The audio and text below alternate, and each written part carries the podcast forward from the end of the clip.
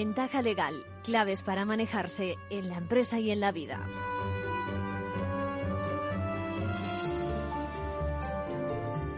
Bienvenidos, bienvenidos a una nueva edición de Ventaja Legal. Me pregunta un seguidor del programa, Alberto, ingeniero, que haga mención de un caso que acabamos de conocer. Además, de enjundia. Fíjense los problemas de la multinacional del motor Ford en Alemania. Se trata de un caso de disputa sobre una licencia concedida a Ford relacionada con el sistema de llamada de emergencia, el denominado e-call cuyos derechos de propiedad parece que pertenecen a una compañía japonesa. Luego lo vemos. Bueno, hoy tenemos que hablar también del reto del envejecimiento. La semana pasada ha tenido lugar en Málaga el decimosegundo Congreso Notarial Español con este tema como motivo principal, el envejecimiento de la sociedad, principal desafío del siglo. Hasta allí se desplazó Ventaja Legal. Ya iremos poco a poco desarrollando esas ponencias que más nos gustaron al hilo de, lo que interesa a nuestros oyentes. Y, tuvimos ocasión de saludar a don José Ángel Martínez Sánchez, presidente del Consejo General del Notariado. Lo escuchamos. Bueno, lo primero, felicitar por el éxito del Congreso y sobre todo por el enfoque abierto, multidisciplinar. Da gusto ver a profesionales de tantas diferentes áreas, además del derecho y de la notaría. Muchísimas gracias, Arcadio. La, verdad es que estamos muy contentos porque efectivamente hemos encontrado apoyo y colaboración de personas eh, entendidas de distintos ámbitos, sectores, de la universidad, también de las asociaciones de mayores y, por supuesto, de médicos, arquitectos, sociólogos. Eh, hay más de 70 ponentes en este eh, Congreso y esperamos que las opiniones acaben reflejadas en un libro blanco, como una cantera de la que se puedan en algún momento pues extraer ideas que puedan ayudar de alguna manera a resolver los problemas que tienen las personas ancianas y que tenemos todos, porque al final vamos envejeciendo y se ha producido una inversión de la pirámide poblacional que efectivamente pues requiere que tomemos medidas en un ámbito de diálogo también intergeneracional. Bueno, junto al reto legal, yo creo que también está pendiente la asimilación por parte de la sociedad del reto del envejecimiento, ¿no crees? Es muy importante tener información porque la vida cotidiana nos, ocupa toda nuestra reflexión normalmente, las preocupaciones de, cada momento a las que atendemos y a veces nos, nos falta la perspectiva contemplar eh, qué va a pasar en el futuro, qué va a pasar con nuestros hijos, por ejemplo, porque efectivamente pues se van a encontrar con que tendrán que sostener un estado del bienestar en condiciones numéricas muy inferiores a, las que nosotros representamos en su momento cuando éramos jóvenes y también pues eh, ellos eh, tendrán por delante un envejecimiento y es de esperar que sea una una vejez lo más saludable posible y apoyada siempre, por supuesto, por las familias, por los amigos, por las personas cercanas, pero también con una cierta seguridad, tanto en lo económico como sobre todo en lo sanitario. Lo dicho, felicitarles y estoy seguro de que va a haber un antes y un después a partir de este congreso y del desafío que vamos a afrontar.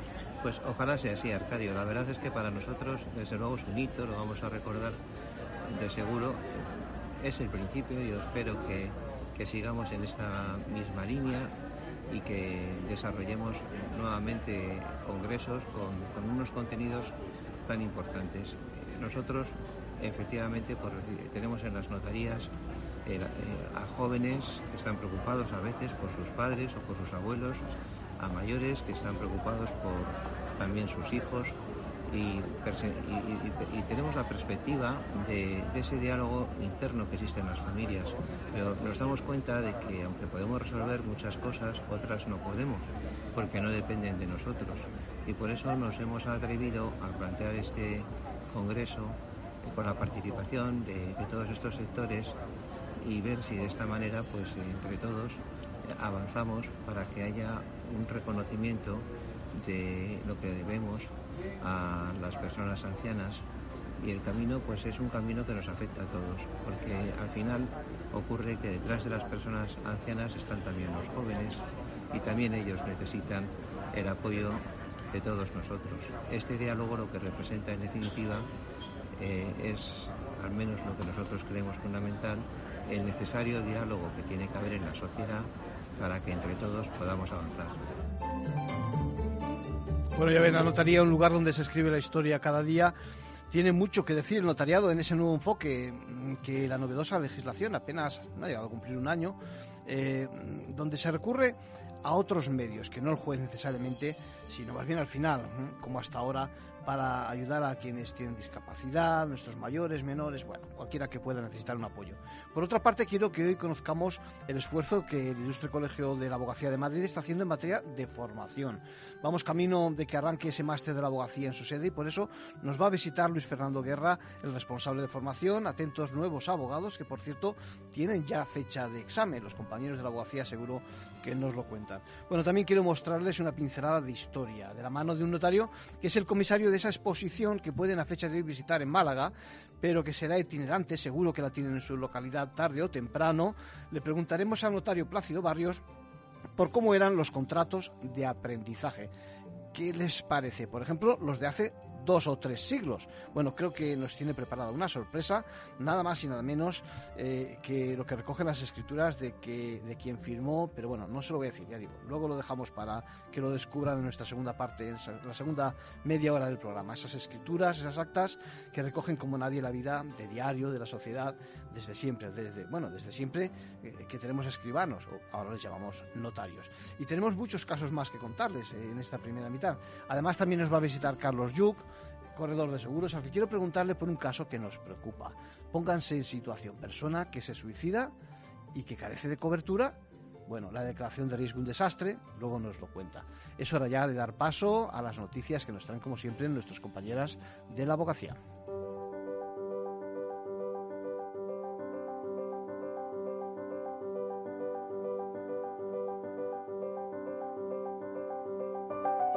Ahora en Ventaja Legal, la actualidad semanal de la abogacía. Bienvenidas Isabel y Sonia. Hola.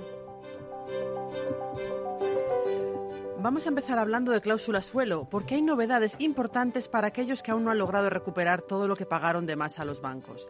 El Tribunal de Justicia de la Unión Europea acaba de avalar la devolución íntegra de lo cobrado por las entidades en concepto de cláusula suelo. A diario los abogados se relacionan con otros operadores jurídicos, con los que pueden surgir algunas discrepancias.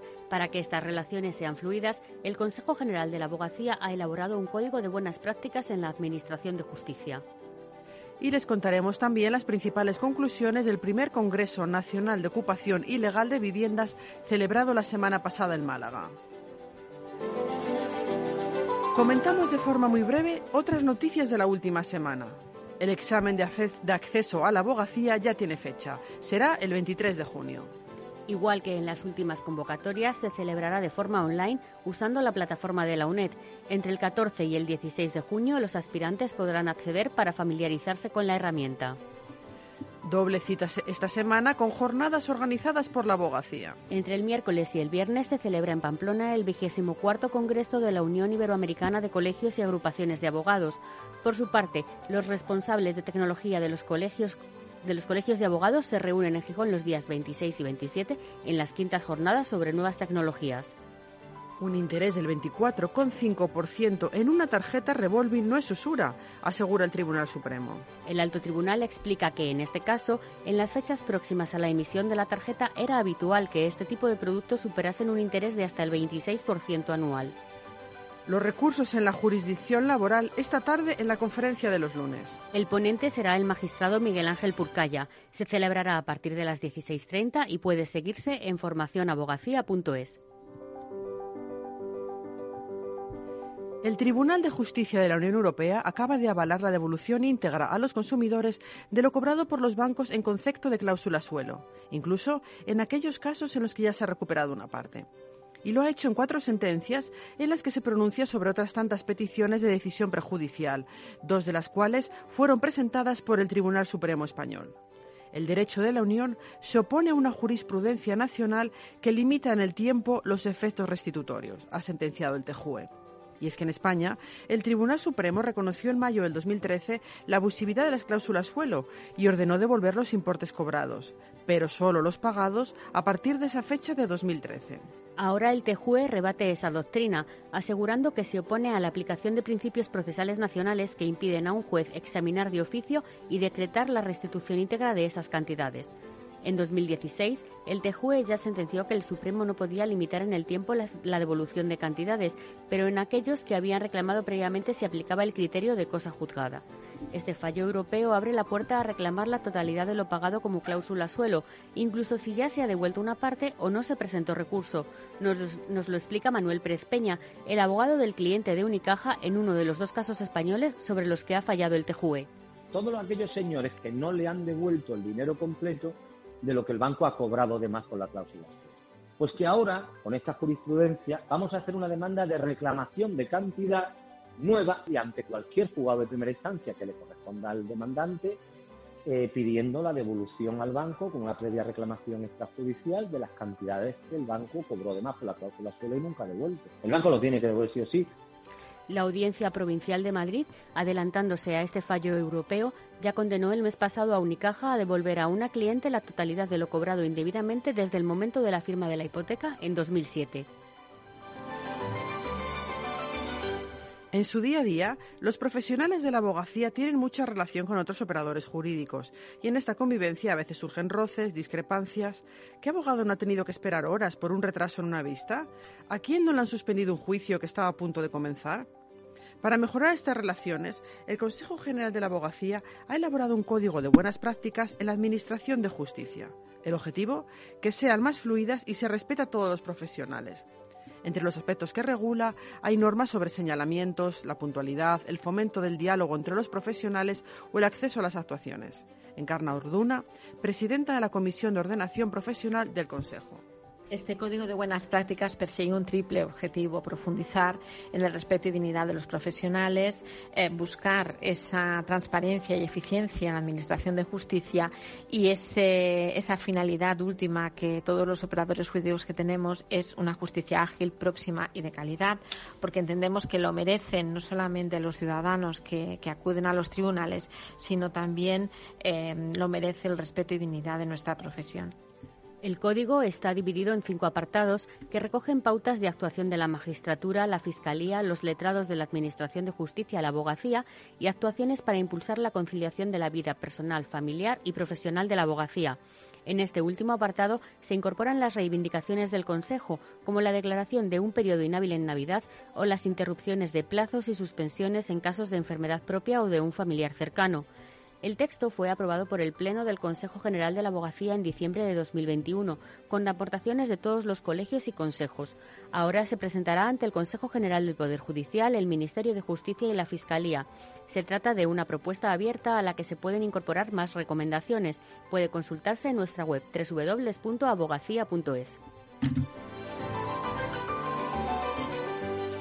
Juristas, letrados y fuerzas y cuerpos de seguridad del Estado reclamaron la semana pasada en Málaga, en el primer Congreso Nacional de Ocupación Ilegal, un cambio normativo para combatir este fenómeno. Según cifras del Ministerio del Interior, en 2021 se contabilizaron más de 13.300 casos en nuestro país.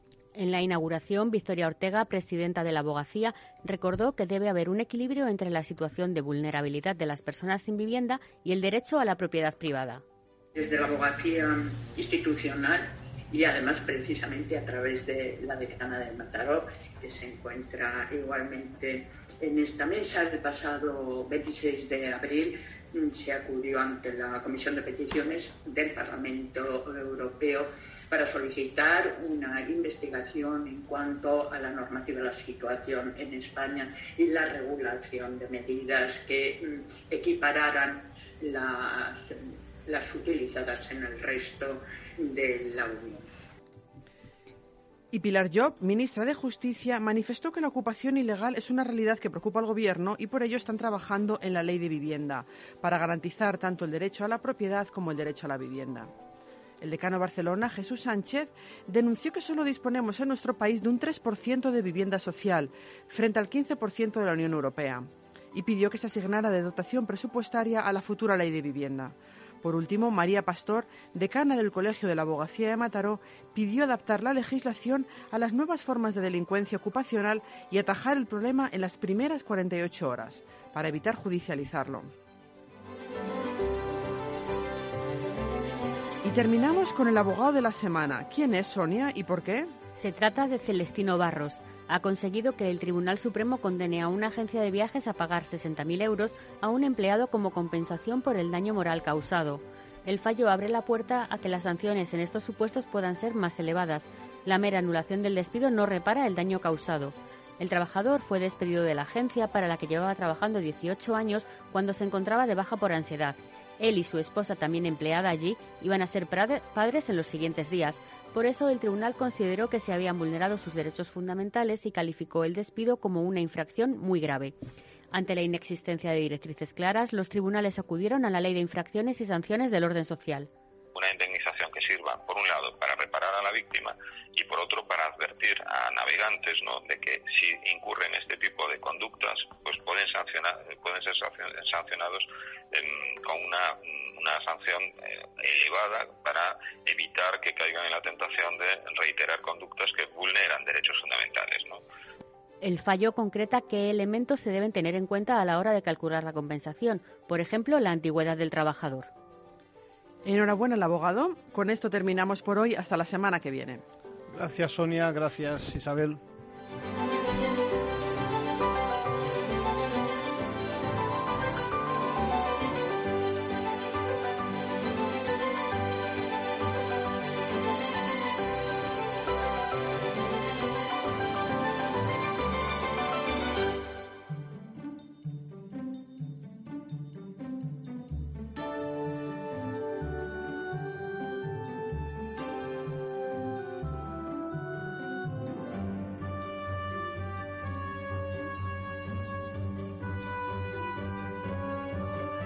Bueno, y no nos olvidamos de ese tema que nos comentaba Alberto, de la disputa sobre una licencia concedida a Ford relacionada con el sistema de llamada de emergencia. Esto en Alemania, ¿no? El denominado e-call, decíamos, cuyos derechos de propiedad parece que pueden pertenecer a una compañía japonesa.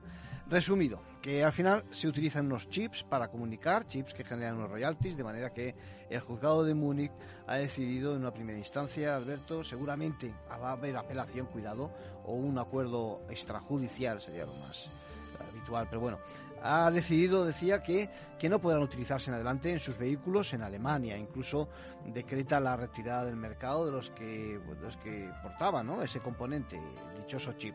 Para que se hagan una idea eh, de ejecutarse la decisión por del tribunal y por si acaso la superior instancia revocara la sentencia, hay que dotar eh, a la Administración de Justicia, hay que asegurarse con un depósito que asciende a la cantidad de 227 millones de euros. Bueno, hay que saber que en Alemania, pues precisamente este método de aviso de emergencia es obligatorio en todos los vehículos y sí, en efecto, Alberto, seguiremos de cerca el caso que tanto te interesa en materia de propiedad industrial.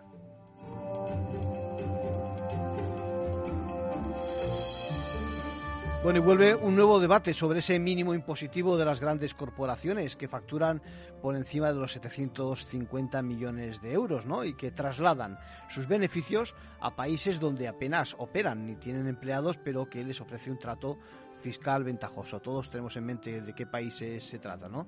Por tanto, nos preguntamos si, van a disponer en la Unión Europea de un impuesto mínimo que grave precisamente ese tipo de, multinacionales. Pues miren, la verdad es que en el Parlamento, que parece perfectamente alineado con la Comisión Europea, se va a discutir una reforma que responde a ese acuerdo logrado en diciembre del año pasado G20 por 136 países. Está en juego el destino de 125, ojo, billones con B de dólares de beneficios de algo más de 100 empresas.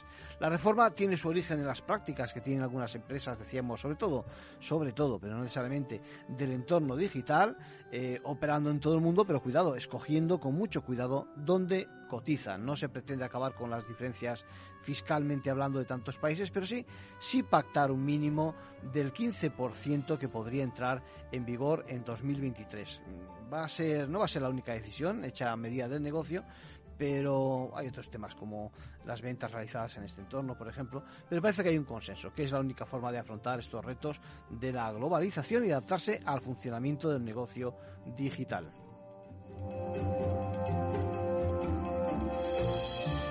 Bueno, y ahora les adelantaba que teníamos con nosotros a Carlos Yuc. ¿Cómo estás, Carlos?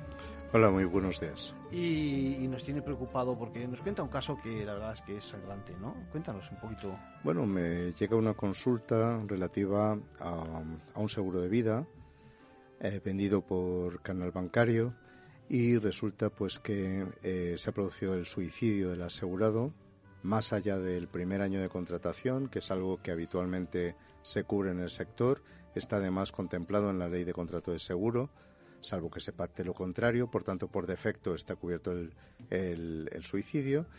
Y curiosamente, pues en este caso la compañía de seguros anuncia pues, pues que no, que no. Y además de esto también viene preguntando pues por antecedentes antecedentes de enfermedades pues que podría haber sufrido esa persona y que podrían haber llevado a esa situación de suicidio. Estamos, estamos eh, Carlos, ante el eterno, ante muchos dilemas que son casi eternos. Por una parte, ¿sabemos realmente lo que contratamos?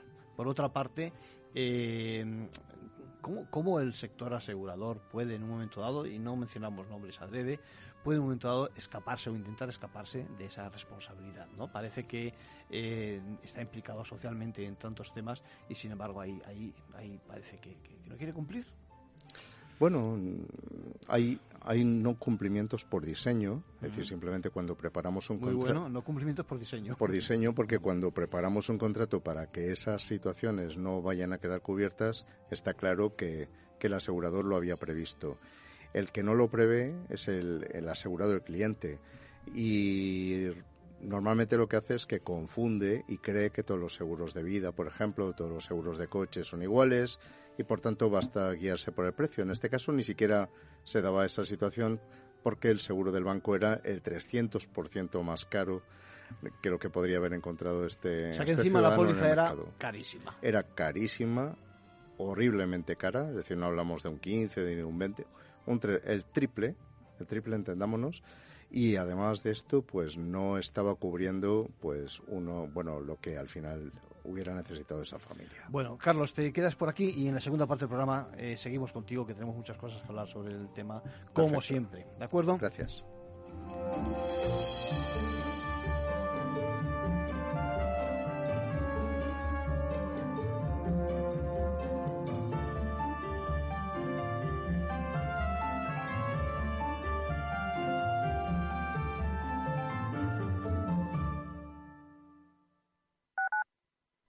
Capital Radio Madrid 103.2. Nueva frecuencia, nuevo sonido. Disfruta de la mejor cocina gallega en Montes de Galicia. Todo un clásico moderno en el barrio de Salamanca. Disfruta de la variada dieta atlántica, de las mejores carnes y pescados tratados con respeto y transparencia y regados con una de las mejores bodegas de la zona. En grupo, en familia o en pareja, Montes de Galicia te ofrece el espacio perfecto en cada ocasión. ¿Qué es ir más allá? Con Arval podrás llegar donde te propongas de la forma más sostenible y desplazarte como y cuando necesites con una oferta de renting sostenible, segura y conectada. Y preocuparte solo de conducir porque nosotros nos ocupamos del resto. Arval, la transición energética arranca aquí. Más información en arval.es.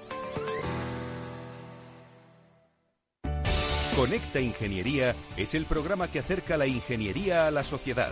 Todos los miércoles de 10 a 11 de la mañana en Capital Radio con Alberto Pérez. Conéctate. Si quieres entender mejor todo lo que rodea a nuestro sector alimentario, tienes una cita en La Trilla. Un gran equipo de especialistas te acercará a la actualidad económica y política desde el campo hasta la mesa Conocerás sus principales innovaciones sin olvidar las producciones más tradicionales. Los sábados de 8 a 9 de la mañana con Juan Quintana, La Trilla de Capital Radio.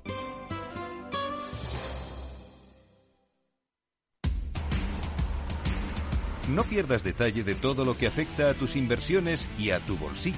Toda la información en Mercado Abierto con Rocío Arbiza, de 4 a 7 de la tarde en Capital Radio. Capital Radio.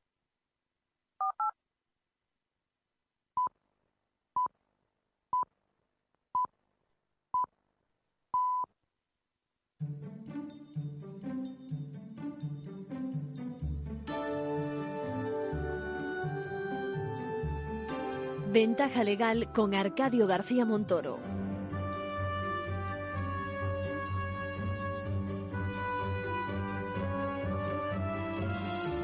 Bueno, pues hace, hace apenas unos programas nos interesábamos por precisamente por las nuevas incorporaciones de los recién licenciados o estudiantes eh, graduados, que se dice ahora, de grado, ¿eh? en la abogacía. Y, al hilo también, fíjense, acabo de subir al ascensor y me preguntaba un señor, dice, tú eres abogado, dice, ¿me puedes ayudar sobre un tema sobre la seguridad social? Yo no tengo ni idea sobre el tema de la seguridad social. Por eso es importantísimo tanto la formación como la especialización. Y hoy he querido tener con nosotros a Luis Fernando Guerra, diputado del Ilustre Colegio de la Abogacía de Madrid y responsable del área de formación. ¿Cómo estás, Luis Fernando? Muy bien, muchísimas gracias, Arcadio. Encantado de estar aquí. Pues eh, quería que vinieras porque quiero que eso nos transmitas la preocupación que tiene el Colegio de la Abogacía de Madrid. Precisamente eh, el énfasis que hace, el énfasis que hace en la formación y, bueno, y en el máster, en el máster de la abogacía que, se estrena ya, ¿no? Estamos, estamos, efectivamente, estamos, estamos de estreno. Eh, eh, primer curso de acceso a la abogacía que el colegio impulsa en colaboración con la Universidad Complutense. Es todo un reto, es un reto apasionante. Eh, pero al mismo tiempo pensábamos que era algo que teníamos que ofrecer a, a los estudiantes, a los graduados. Eh, eh, y además en línea con lo que viene siendo la, la, vocación del colegio de ofrecer una formación continua a todos sus, sus colegiados. Esto de ser abogado a veces es complicado. Eh, a veces solo, siempre, diría yo, pero bueno. déjame que me ponga en el lado de los optimistas. Eh, ser abogado es, es, complicado. Ser abogado es complicado por muchas razones. Una de ellas es porque exige una actualización continua, eh, una actualización en términos de formación, de estar al día de todas las novedades regulatorias, legislativas eh, que se producen cada semana. Em, mm, si, si eres un abogado en una gran organización, en un gran despacho, pues probablemente tengas los medios adecuados. Si no es así, eh, se convierte a veces en una tarea realmente compleja. y ahí es donde el colegio tiene que, que prestar un servicio a, sus colegiados. Ahí es donde el colegio tiene que estar a disposición. Y lo hemos hecho durante 35 años con el centro, con el centro de estudios, con, con cientos de cursos organizados, organizados cada año. Pero al final esta Junta de Gobierno, eh, eh, en su programa electoral, que es esas cosas que uno hace cuando se presenta a unas elecciones para luego incumplir, bueno, pues esta Junta es muy rara ¿eh? y quiere, quiere cumplir con su programa de gobierno. Y, en ese programa, en ese programa contemplábamos como un elemento fundamental el poner en marcha el, el, primer curso de acceso a la abogacía por parte del, del colegio. Yo creo que si de lo que hablamos es de formar futuros abogados, no se me ocurre ninguna institución mejor que el Colegio de la Abogacía para poder eh, eh, dar esa formación. Además, acuérdate de que el todavía joven Estatuto de la Abogacía Española eh, precisamente hace hincapié en muchas cosas y una de ellas es precisamente la formación permanente.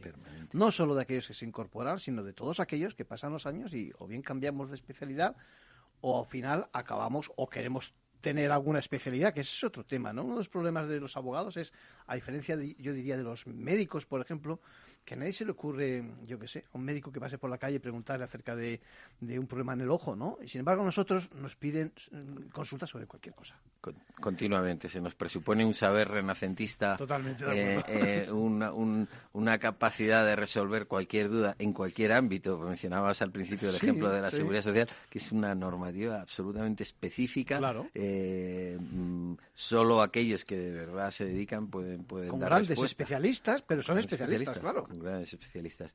Yo creo que además en, en, nuestra profesión, eh, eh, al final nuestros clientes, que por cierto son de quienes vivimos, demandan cada vez más esa, esa especialización. Para conseguir esa especialización, la formación permanente es absolutamente, absolutamente básica. Y luego, además, eh, las propias firmas, los propios despachos, por mucho que sea pequeño el despacho, eh, pide a alguien que sepa de tal aspecto civil, pero determinado aspecto de derecho civil o mercantil, pero no lo mismo fusiones que distribución de, de acuerdos, yo qué sé, ¿no? Es, eso es, una realidad. Totalmente, totalmente. Y, y, te diría más, eh, cuando los despachos tienden a, eh, que es una cosa muy buena, los despachos tienen ambición, los despachos quieren crecer, los despachos quieren desarrollar sus prácticas, habitualmente lo que vemos, la experiencia es tienden a incorporar especialistas en cada una de esas áreas.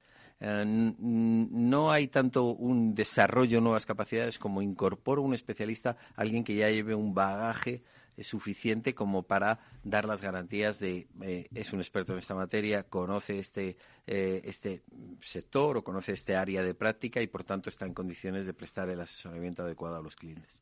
Junto a las especialidades o a la especialización en el terreno propiamente, digamos, profesional de la abogacía, hay que tener más habilidades. Correcto. Yo creo que eso es absolutamente. Eso hay que fomentarlo. Es decir, la gente, eh, hace poco comentábamos con un libro que se ha editado precisamente por la Asociación de Jóvenes Abogados sobre las, sobre las salidas profesionales. Yo decía, fíjate, tanto tiempo y no había visto algo parecido como aquel que dice, y menos, y menos impulsado desde dentro, digamos. Pero es verdad que eh, el abogado, en, en cualquier caso casi diría yo, tiene que ser un poquito empresario, tiene que ser, o mucho, eso ya depende de si tiene su propio despacho, ¿no? Tiene que ser también eh, comercial, tiene que tener empatía con el cliente, con otros profesionales también, ¿no? Sí, yo, yo, yo, yo no tengo ningún reparo en decir que cualquier abogado es un, es un empresario, esa palabra tan denostada, por eso hablamos ahora de emprendedores en lugar de empresarios, ¿no? Pero, mejor. pero, pero eh, es absolutamente, eh, totalmente de acuerdo en que en que un buen abogado eh, necesita unas capacidades y unas capacitaciones eh, que van más allá del puro conocimiento del, derecho. Eh, mm, esa es precisamente una de nuestras preocupaciones y es una de las razones por las que impulsamos el primer curso de acceso. Mm, nuestros estudiantes en las universidades, nuestros estudiantes cuando obtienen merecidamente, seguro, el, el, grado, carecen de algunas de esas habilidades, porque obviamente eh, mm, en cuatro años es muy difícil eh, adquirir todas esas capacidades y especialmente, bueno, pues en, buena medida, eh, de forma general podríamos decir que los, los programas en, las, en las facultades de Derecho se centran mucho en el, en el componente técnico. Y eso está bien. Eh, lo que nosotros pretendemos precisamente con el curso de acceso es formar abogados, no formar graduados en Derecho, sino formar abogados. Y eso implica el, darles una visión mucho más cercana de lo que es el negocio de la abogacía, mucho más cercana de lo que es el día a día de un abogado y, capacitarles para tener lo que yo llamo un aterrizaje más suave en la, en la profesión, no que de repente te veas enfrentado a esa necesidad de ser comercial, a esa necesidad de gestionar la relación con un cliente, a esa necesidad de cobrar facturas, que es algo obvio, pero que al final obvio, pero pero ayuda ayuda mucho, ¿eh? ayuda mucho a sobrevivir, sí, ayuda mucho a sobrevivir. Entonces, eh, yo creo que todo ese tipo de cosas, eh, por ejemplo, algo que es absolutamente fundamental en el día de hoy, a posicionar tu marca. Muy interesante. a posicionar tu marca, porque hoy vivimos en, en eh, máxime con las con las con las, eh, redes sociales, las nuevas tecnologías, mm. el posicionamiento de tu propia marca, el construir tu propia marca, construir tu propia reputación, todo ese tipo de elementos son absolutamente imprescindibles. Y eso es algo que nosotros queremos eh, a, lo que queremos dar cabida en el, en el curso de acceso algunos hablan de soft skills, ¿no? de esas habilidades que no son estrictamente las, las duras, digamos, las propias de poner codos y seguir la jurisprudencia, etcétera, etcétera. Me refiero, seguro que te refieres a eso, ¿no? Sí, me refiero, me refiero a eso. trato, trato de evitar los anglicismos, pero efectivamente, porque vivo en un mundo de anglicismos, pero, pero por supuesto, sí, sí, sí, eh, total, eso es. eso. Y una vez que ya tiene uno su posición o, suficiente posición ¿eh? dentro de una firma o dentro de su propia cartera de clientes y demás, es muy difícil aguantar ahí. Me explico, no digo aguantar mm. en el sentido negativo, sino en el sentido de conservar tu posición, eh, no perder los clientes. ¿eh? Eh, las firmas, además, hacen muchos esfuerzos por retener también a los mm. abogados, porque el mercado es muy agresivo, ¿no?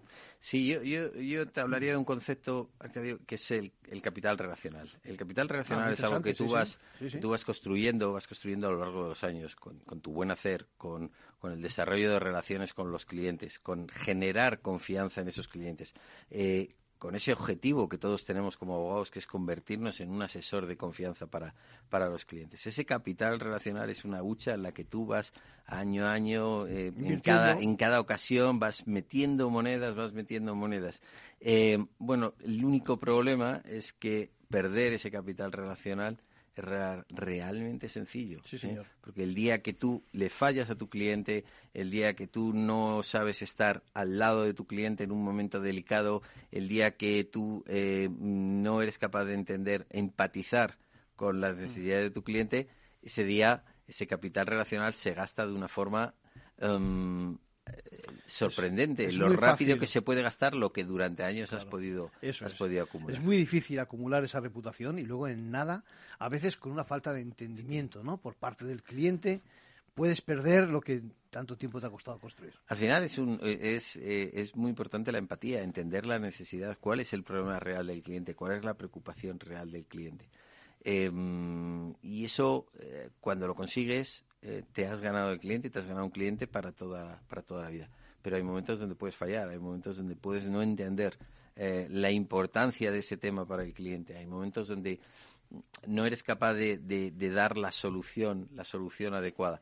Y ahí es donde todo eso que has construido. exactamente.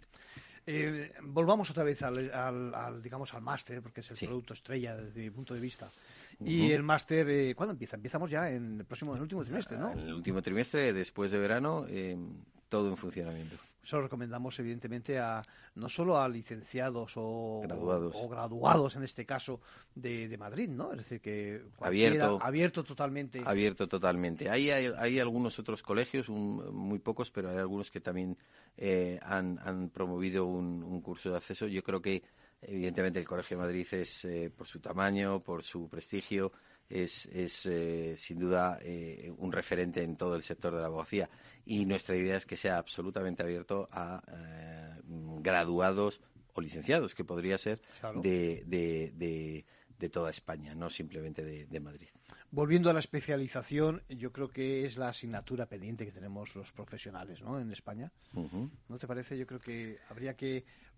no solo cuando se empieza, sino incluso conforme vas avanzando. Porque tu yo te diría, sobre todo cuando vas avanzando a lo largo de tu carrera profesional, eh, eh, yo creo que esa especialización es, es obligada. Yo creo que el, el, al final la complejidad del entorno regulatorio, la complejidad de la problemática de los clientes eh, conduce inevitablemente a que si de verdad tú quieres ayudar a tus clientes, si de verdad tú quieres eh, ser ese asesor de confianza al que me refería anteriormente, tú tienes que convertirte en, un especialista. Cuestión distinta es que eh, te juntes con otros especialistas de tal forma que tú seas capaz de responder a las necesidades a todas las necesidades de un cliente. También, sí. Pero pero yo creo que el, modelo donde hacemos de todo mm, creo que creo que es un modelo que cada vez tiene menos espacio en el, en el mercado legal actual. Bueno, pues eh, agradecer a Luis Fernando Guerra eh, por su paso precisamente por Capital Radio, por Ventaja Legal. ¿eh? Un placer. Y, casi, casi que te digo que te convoco una vez que esté ya en marcha el máster para que nos expliques, pues eso, cómo van ya esas nuevas, esas nuevas clases. Estaré, estaré encantado. Lo que, lo que sí creo que no nos gana nadie es en ilusión. Es una iniciativa que es absolutamente capital para, para, para, el decano, para José María Alonso, pero para el resto de la Junta. Eh, ahora mismo hay un montón de recursos del colegio comprometidos en que este sea un, auténtico éxito. Eh, la respuesta que estamos teniendo es mm, realmente, realmente buena, realmente prometedora.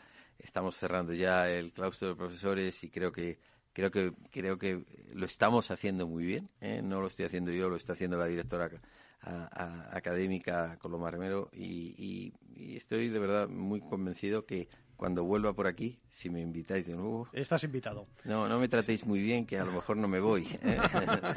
bueno, yo solo decirte una cosa, y encima cumpliendo con lo prometido en el programa, que no es ninguna tontería. ¿eh? Lo cual me alegro mucho por ti, por José María y por, y por el colegio, que también mi colegio. Eh, muchas gracias, Juan, muchas gracias, Fernando, por estar aquí. Gracias a ti.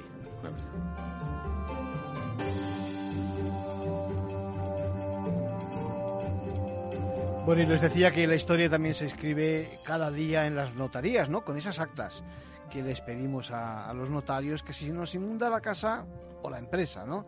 Que nos impiden el acceso a nuestro domicilio, bueno, mil cosas, ¿no? ¿Y qué me dicen de un contrato? Un contrato, por ejemplo, que se pudiera hacer en materia de aprendizaje ante un notario o ante un escribano. Por eso acudimos a, a un notario que sabe de historia para que nos cuente. Pues eso, vamos a preguntar a Plácido acerca de el contrato de aprendizaje, pero no un contrato de ahora, un contrato de cuándo. Sí, está fechado en Madrid en 1626.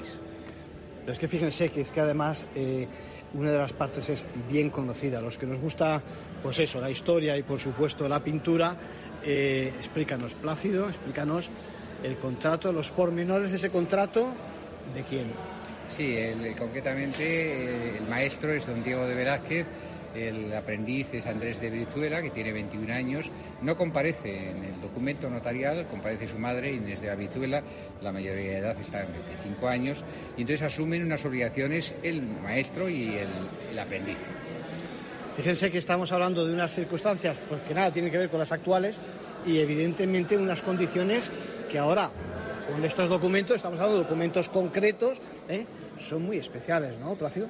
Sí, son documentos especiales, sobre todo porque recogen efectivamente el contrato de aprendizaje era la manera de acceder a, los oficios, ¿no? En este caso, hombre, la, singularidad del maestro, don Diego Velázquez, pero lo, que llama la atención es que eh, se compromete don Diego Velázquez a una serie de obligaciones como dar de comer, dar de beber, casa y cama y ropa limpia, así como curar al, aprendiz de todo tipo de enfermedades que tuviere con tal de que no fuese mal contagioso ni durase 15 días.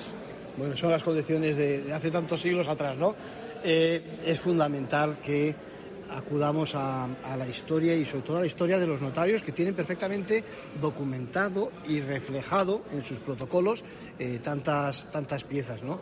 Otra de las piezas que, bueno, que reflejan perfectamente cómo es la vida a lo largo de tantos siglos es precisamente esas actas que redactan los notarios. Seguro que tienes muchas actas en tu cabeza, ¿no, Plácido? Hombre, las actas notariales, yo soy un defensor acérrimo de las actas. Para los legos, eh, tradicionalmente se habla de escrituras, un contrato de compraventa, eh, actas, un incendio, una inundación, el notario comparece allí y ve que ha habido una inundación y los daños, ¿no? Y, los, y después están los protectos. Las actas notariales, yo pues, eh, siempre he defendido que no es el pariente pobre de las escrituras, todo lo contrario, es donde la fe pública brilla más, donde el notario de alguna manera narra lo que sucede. A nivel histórico, son los documentos que creo más jugosos para lo que a mí importa o nos importa a nosotros, que es la historia social. Bueno, y para acabar, eh, saben, esto tenemos aquí a precisamente porque en el Congreso, eh, en el decimosegundo Congreso Notarial Español, eh, aquí en Málaga, precisamente hemos contado con una exposición donde Placio ha sido precisamente pues eso, el comisario, y que creo que va a ser itinerantes. Cuéntanos un poquito acerca de, esta colección tan selecta de, obras en las que los notarios sois precisamente los, pues el denominador común, diríamos. Bueno, efectivamente, con ocasión del, del, de este Congreso Notarial de Málaga se pensó que era una oportunidad de dar a conocer toda esta historia a través de los protocolos notariales y se buscó, eh, tenemos, un, lugar magnífico, el Rectorado de la Universidad, que nos lo ha cedido, y a tal fin eh, hemos recogido 28 documentos, 16 de ellos originales, que ha sorprendido, son originales, que nos han cedido los diferentes archivos con una generosidad increíble. La idea es que sea itinerante, ahora estará en Málaga, con el tiempo recorrido a diferentes eh, poblaciones en, todo en toda España.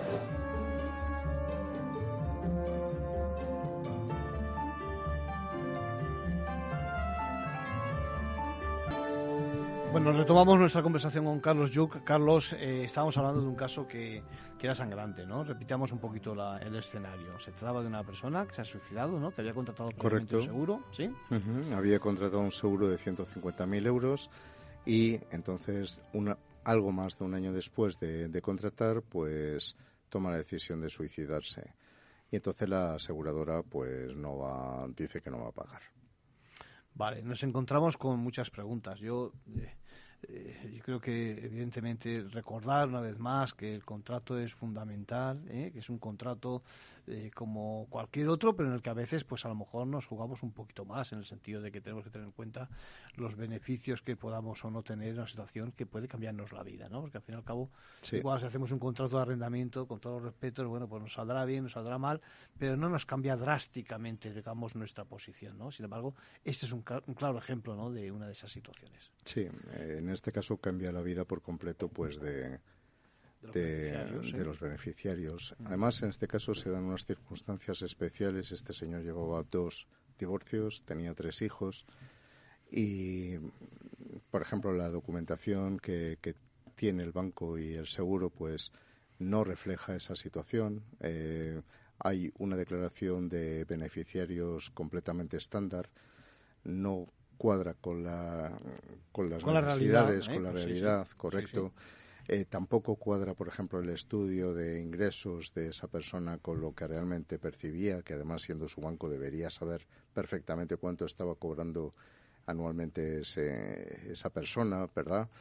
Y luego, además de esto, eh, se le está pidiendo información eh, acerca de situaciones previas a la contratación en materia de salud, cuando sabemos que la disposición adicional quinta de la Ley de Contrato de Seguro establece que no se puede discriminar por motivos de salud, ¿verdad? Entonces, ¿para qué preguntas una cosa que luego no podrás usar? ¿Verdad? Eh, hay todo un cúmulo de, de situaciones y, desde luego, lo de lo de que le cobren el 300%. Es el remate. ese, es el remate para saber que no estamos ni ante una contratación transparente ni tampoco de consenso, negociada. Al final, eh, a mí me dan ganas a veces de hablar de protocolos o de estándares o de pautas y me dan ganas de, así sobre la marcha, improvisar una pauta sobre lo que tenemos que hacer cuando nos enfrentamos, nos enfrentamos a un contrato de seguros. Yo, ayúdame, a ver si estás de acuerdo conmigo. Lo primero, yo creo que lo primero es saber realmente qué es lo que queremos, porque lo decíamos fuera del micrófono, ¿sabemos realmente lo que queremos cuando vamos a contratar? No, realmente la mayoría de la gente no tiene ni idea de qué es lo que puede hacer el seguro por, por esa familia o, o por esa empresa. Y entonces ahí surge una necesidad de asesoramiento, de consejo. Y básicamente el asesor, yo recomiendo siempre el corredor, eh, debe ser un especialista en hacer preguntas. Claro. hacer preguntas para qué? Pues para conocer, para conocer qué es lo que tiene delante y a partir de eso, pues eh, podrá hacerse un mapa de riesgos que llamamos, ¿no? Podrá hacerse una idea de qué es lo que esa familia o esa empresa puede necesitar. Pero sin eso, y, por eso, por ejemplo, una aplicación, una app que con dos clics nos da un seguro o, o, una llamada de teléfono un comparador que no nos pregunta, entonces si acierta va a ser por pura casualidad. Y de ahí vienen muchos problemas. Sí, me decías un ejemplo que me gusta mucho, el caso de Ford, ¿no? Cuéntanos la anécdota. Sí, bueno, el Henry Ford eh, hizo el famoso modelo T, el primer, el primer coche, digamos, vendido en serie. Y entonces él contaba que si alguien le hubiera pedido, eh, perdona, si él le hubiera preguntado a un, a un usuario qué necesitas, antes de tener un Forte habría dicho un caballo más rápido. Entonces, el problema está en que, claro, si no sabemos de algo, difícilmente sabemos qué es lo que necesitamos. Luego está la, bueno, la realidad es que acudimos a Internet o a donde fuera y cuando en realidad lo que tenemos que hacer es eso, analizar las opciones del mercado. Es decir, por una parte saber lo que queremos, por otra parte eh, asesorarnos, que en ese sentido hay que discernir entre, una vez lo hemos comentado incluso contigo, la diferencia entre lo que es meramente comercial o la aportación que hace un corredor de seguros, y quiero que incidamos en esto, y, por lo tanto eh, las opciones del mercado a veces pueden resultar difícil encontrar las que se ajusten a uno, ¿no? Las opciones del mercado al final son eh, muchas veces soluciones prefabricadas, empaquetadas, eh, que se supone pues que van a ser pues un café para todos, es decir, que van a satisfacer a todos. Y ya sabemos lo que ocurre cuando nos sentamos varios españoles en una terraza a tomar un café. Mm. Eh, lo vamos a pedir a nuestro gusto, ¿no? Entonces, que nos traigan lo que le apetece hacer al camarero, pues no sería una buena experiencia. Y estoy hablando de un café que no tiene mayor problema, no, no lo tomamos y punto. Pero cuando nuestra estabilidad financiera, nuestra continuidad, como empresas, nuestra calidad de vida como familia depende de eso, pues yo sinceramente considero que es un grave error no tomarse el tiempo necesario para, para hacer una evaluación racional. Hay un problema añadido y es que muchas veces también es difícil descifrar lo que nos dice las propias pólizas, ¿no? Bueno, es que yo siempre digo que, que están hechas, como por ejemplo muchas leyes o las sentencias, están hechas pues para un público que sea capaz de entender ese lenguaje críptico, ¿no? muy, eh, muy, técnico, muy profesional, pero claro, en este caso... Sí, pero el consumidor de la calle no, no, no es capaz de entender y de discriminar. Y yo incluso, además, si le preguntamos a alguien a ver qué diferencia hay entre una cláusula eh, delimitativa o limitativa, hasta los, próximos, los propios profesionales. Se pueden quedar colgados. Nos quedamos colgados, ¿no? a veces. Pero es que además, yo soy el inventor, entre comillas, de otra cosa que se llaman silencios, que son aquellas cosas que normalmente deberían estar en un contrato, pero que no están. Y te digo que si no eres un profesional que lleves muchos años, es que no lo ves. Las ausencias, como no se ven, pues no se aprecian. Claro, claro, claro. Sí, sí. Luego eh, está otro tema y es, dentro de ese protocolo, el actualizar las condiciones, porque a lo mejor a lo largo de la vida, pues decías el caso de este caballero, es decir, pues a lo mejor, imagínate, contrató el seguro cuando estaba en su primer divorcio, pero sin embargo luego ha tenido dos, hijos más o, o, lo que fuera. Es muy importante adecuarse a, ¿no? a la situación en, en la que estés. Sí, eh, los contratos de seguro no deberían vivir en un cajón olvidados deberían adaptarse y más aún en estos tiempos que corren donde la, vida es dinámica, la vida es, es elástica. Entonces me encuentro muchas veces pues empresas que han cambiado de, de actividad y siguen con contratos que declaran algo eh, de hace dos o tres años. No han actualizado, por ejemplo, la facturación declarada. Me dicen, hombre, es que pagaré más, ya, pero es que al menos te va a cubrir. Es que lo que lo que tienes, eh, para que Lo para del infraseguro de toda la vida, ¿no? Que a veces creemos que tenemos un seguro y a lo mejor nos sirve para lo que sirve, pero o, no. O, regla de equidad, que también es otra regla que se aplica. Es decir, por ejemplo, si tenemos un almacén de neumáticos y tenemos declarado, porque lo tuvimos, un almacén de hierro, eh, pues obviamente no tiene la misma tasa de incendio. Entonces, cuando sucede el, incendio, pues, nos pues encontramos con una muy mala broma que además puede llevar a la muerte súbita a una empresa. Totalmente. Y si hablamos de familias, exactamente igual. es decir, un cambio de uso, eh, por ejemplo, tener nuestra vivienda como uso habitual y resulta pues que no lo es, que es una vivienda secundaria o es una vivienda que tenemos arrendada, es que cambian las cláusulas, cambia, cambia, la prima, cambia todo. Conclusión, y estamos acabando, Carlos. Mi pregunta es, ¿qué hacemos eh, una vez que nos encontramos con este tipo de circunstancias como el escenario de este caballero? Hay que ser peleón, ¿no? Hay que, reclamar, hay que bueno, denunciar cuando, muy rápidamente. Cuando nos encontramos ante, esta, ante estos hechos, eh, prácticamente lo único que queda es explorar si existe algún tipo de de pifia en materia formal y, buscar la rendija para poder reclamar judicialmente, porque esa va a ser la única vía posible. Bueno, nos quedamos con ese mensaje, Carlos Yuk, encantado de tenerte de nuevo por Capital Radio y por Ventaja Legal y desear a nuestros oyentes pues unos felices días y que en efecto nos escuchen como siempre todas las mañanas. Un abrazo.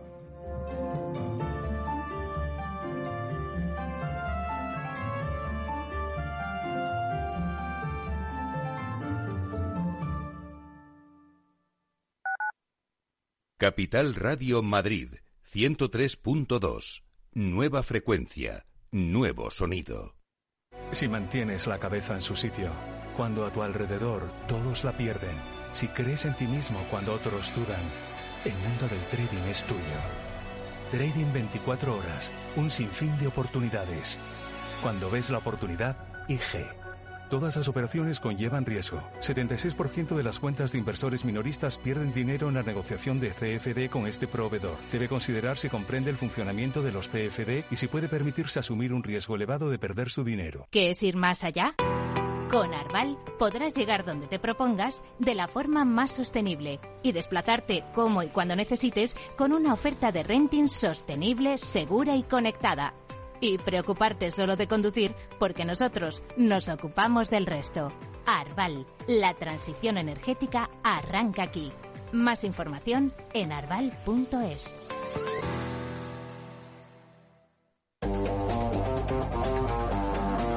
Hoy estás aquí y mañana... En cualquier parte. Llega a Capital Radio el primer programa sobre el metaverso de la radio. Todos los lunes, de 2 a 2 y media de la tarde, nos desplazamos por las ondas a diferentes universos con Selena Niezbala y el equipo de La Frontera VR. Sintoniza Metaverso en la Frontera y teletranspórtate con nosotros.